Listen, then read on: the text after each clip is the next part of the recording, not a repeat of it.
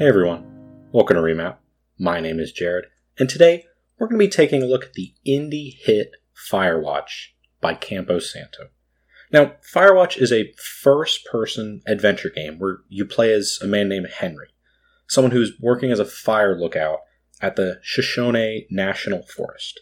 And that's pretty much all I'm going to say about the story. This is going to be a spoiler free review because, as you'll see shortly, the narrative here is really the star of the show, and I do not want to ruin it for any interested players. But for some context before we get started, this is an indie game by every sense of the word. I was watching the credits and thought, that's it? There's maybe a dozen people that developed this game. So keep that in mind as you listen to this review. And as always, these are my opinions and mine alone. So when I booted up and started this game, I was struck by the graphics because A, there's a nice, simple art style that gives you scenes right out of a painting. But B, the graphical fidelity just wasn't there for me. I know this game originally released in 2016 and the PC version looks much better, but I was hoping for a lot more detail and polish on the textures. I would love to see a remaster with better visuals running on the Xbox version, but it wasn't detrimental to the experience, just something that could have strengthened it if it was improved on. I know I've been spoiled in the last couple years as upgrades to Unity and Unreal Engine have made amazing visuals more accessible to smaller developers, but Firewatch relies on its art design more than fidelity to push its image. And navigating this scenic environment is simple and intuitive. As long as you can move the sticks and press a couple buttons, you can play this game. All you have to do is you look at your map, you select some dialogue, and you're good to go, which, coupled with a very short playtime of only four hours, makes this the rare game non gamers can play through.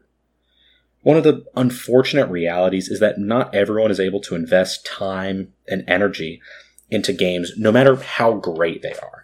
Looking back at two excellent games I've reviewed in the past, Outer Wilds has some challenging ship controls and a complex, branching storyline, while Persona 5 Royal might take you a year or two to get through all 130 hours. So it's nice to see games like Firewatch with a short, easy to play, linear story that puts a lot of larger studios to shame, if I'm being honest, because the story here is absolutely riveting. I was on the edge of my seat wanting to learn what's next in this game.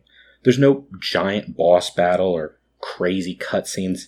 Firewatch creates this atmosphere through simple dialogue because the core gameplay other than walking around is just talking with your boss. And this dialogue delivers so much emotion to the player from happiness and sadness to stress and some incredible tension. And again, I'm not going to spoil anything, but I thought the story was great and it was nothing like what I expected going in. You know, there's plenty of games, you start playing them, you, you, you know what to expect a few minutes in or a few hours in. This game took me for a ride, and I'm sure it'll take you for a ride too.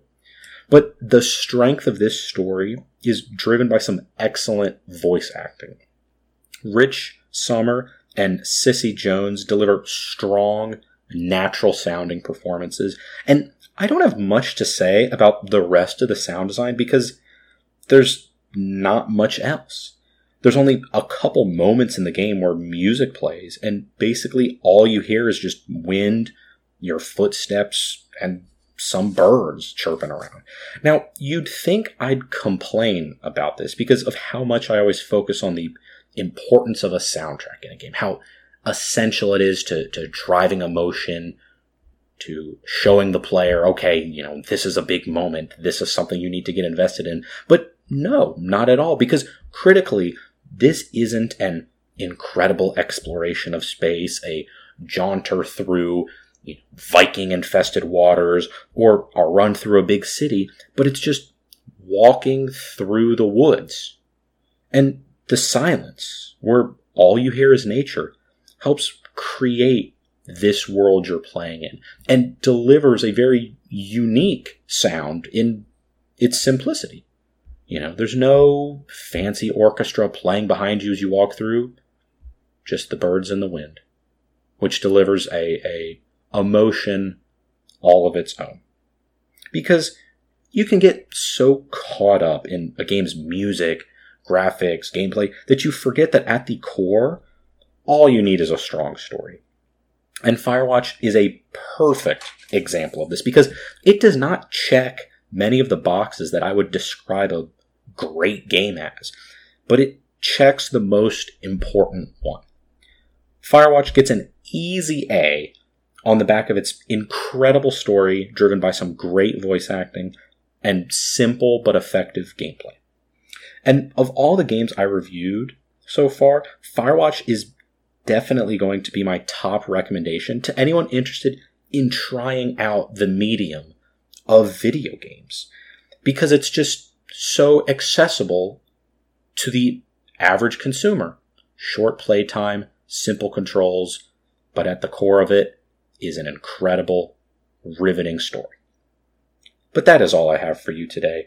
Thank you so much for tuning in. You have been listening to Remap, the gaming podcast. My name is Jared, and I hope you have a wonderful rest of your day.